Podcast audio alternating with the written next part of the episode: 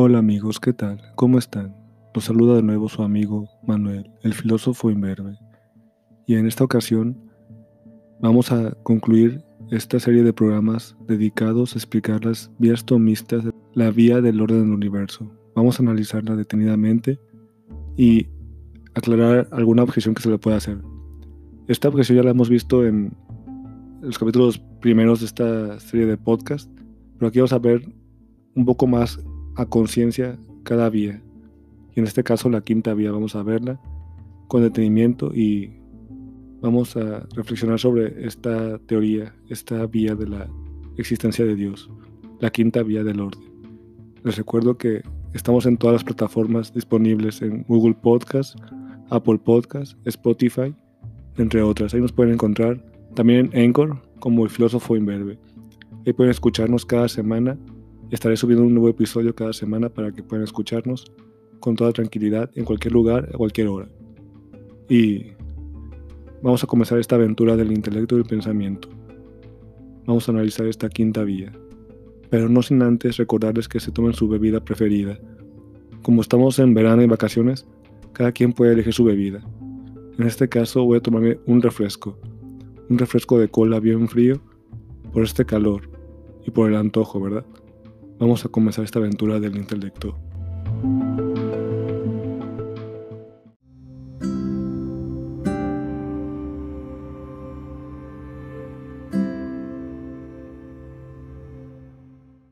Vamos a recordar esta quinta vía del orden.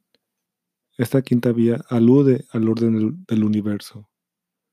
Y si observamos bien la creación, el mundo, vemos que el universo se rige por leyes naturales, por unas leyes que son exactas y perfectas, para que mantienen, ayudan a conservar el orden en el universo, tales como la ley de la gravedad, leyes de la física, de la termodinámica, el espacio, el tiempo, las ondas elípticas de los planetas, todo esto alude a un orden, pero este orden, estas leyes, no pueden ser azarosas o caóticas no pueden ser producto del caos, porque son, tienen patente una inteligencia superior, indican una inteligencia que las ha creado, las ha, las ha hecho para que mantengan ese orden en el universo.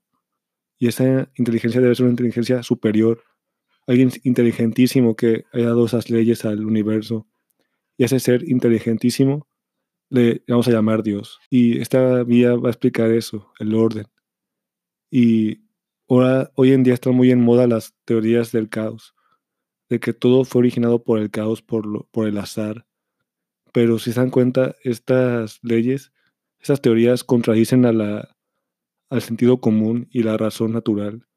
Porque vemos aquí en el universo que hay leyes perfectas, bien establecidas, que mantienen el orden en el universo. Y este orden es dado por un ser, un ser supremo, un ser inteligentísimo un ser muy inteligente en grado sumo. Por eso ese ser lo vamos a llamar Dios. Y ese explica, eso explicaría el orden del universo.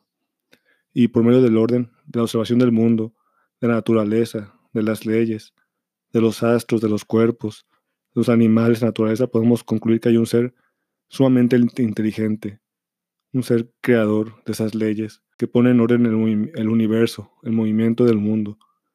Ese ser lo vamos a llamar el primer motor inmóvil, como hemos visto en otras series de estos programas, sobre la existencia de Dios.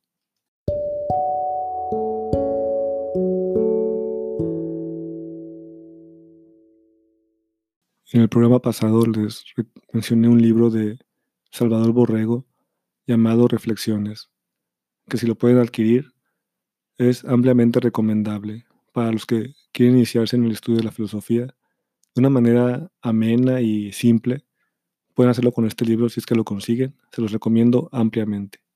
Reflexiones de Salvador Borrego. Y en ese libro también, en este caso también menciona él de manera irónica y irrisoria cómo se formó un libro al azar. Y empieza, a explicar que, que, un trueno cayó en un, en un árbol y tiró la corteza. Y esa corteza cayó en el lodo y en el agua y en el fango y se, fue haciendo se fueron haciendo las hojas y con el tiempo el carbón hizo que se hicieran letras y formaran frases y, enunciados y párrafos, hasta que se fue haciendo un libro de manera azarosa.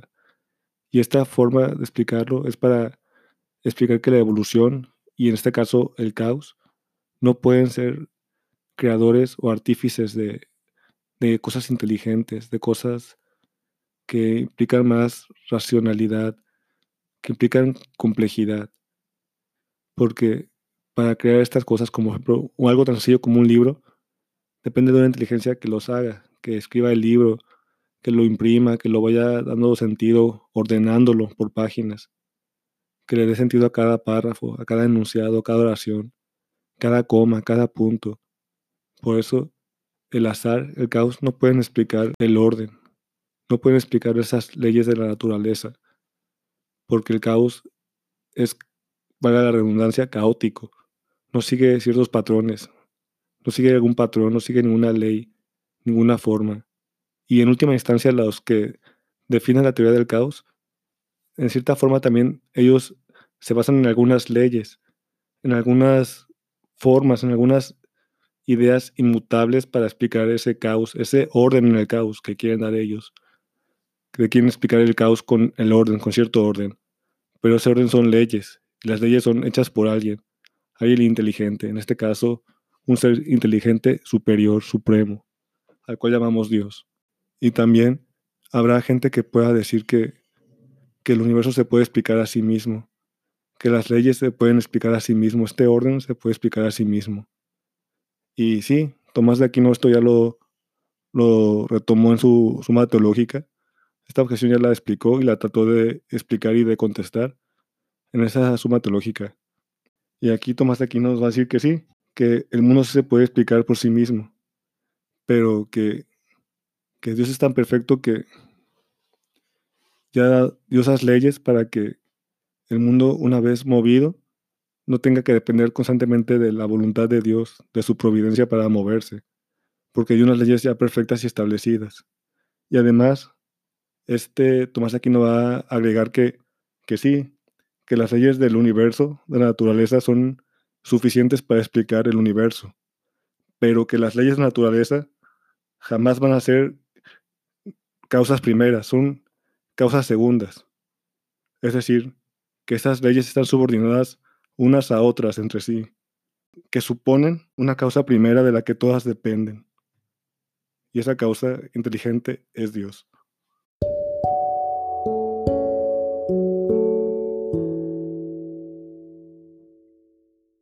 ¿El universo es autosuficiente? Sí, sí es autosuficiente. Sí puede explicarse de cierta forma a sí mismo. Eso no es contrario a lo que a que se ha creado, porque quien haya hecho el universo lo le proveyó de ciertas leyes que son tan perfectas que hacen que el universo, una vez puesto en movimiento, una vez que ande en su curso, ya no requiere que un ser inteligente lo esté manteniendo constantemente, que lo esté proveyendo de, de ellas para que siga funcionando. Ya lo hizo funcionar con esas leyes y ya no requiere que lo sigan manteniendo. Pero también cabe destacar que, los científicos saben que el universo tiene un inicio, que empezó con una explosión, con un Big Bang, pero no saben qué pasó antes de ese, de ese inicio. Es un misterio para los científicos. Ahí lo dejo de tarea para que lo reflexionen también investiguen más. Este eh, programa solo es para despertar su interés en la filosofía, en la metafísica, en temas de teología. Es para que ustedes también vayan a las fuentes, investiguen y estudien por su cuenta. Y sí, también se vale que me puedan rebatir. Claro que sí, es válido. Mis palabras, mis ideas no son perfectas ni están ya dadas, escritas totalmente con un punto final. Claro que no. Se aceptan comentarios.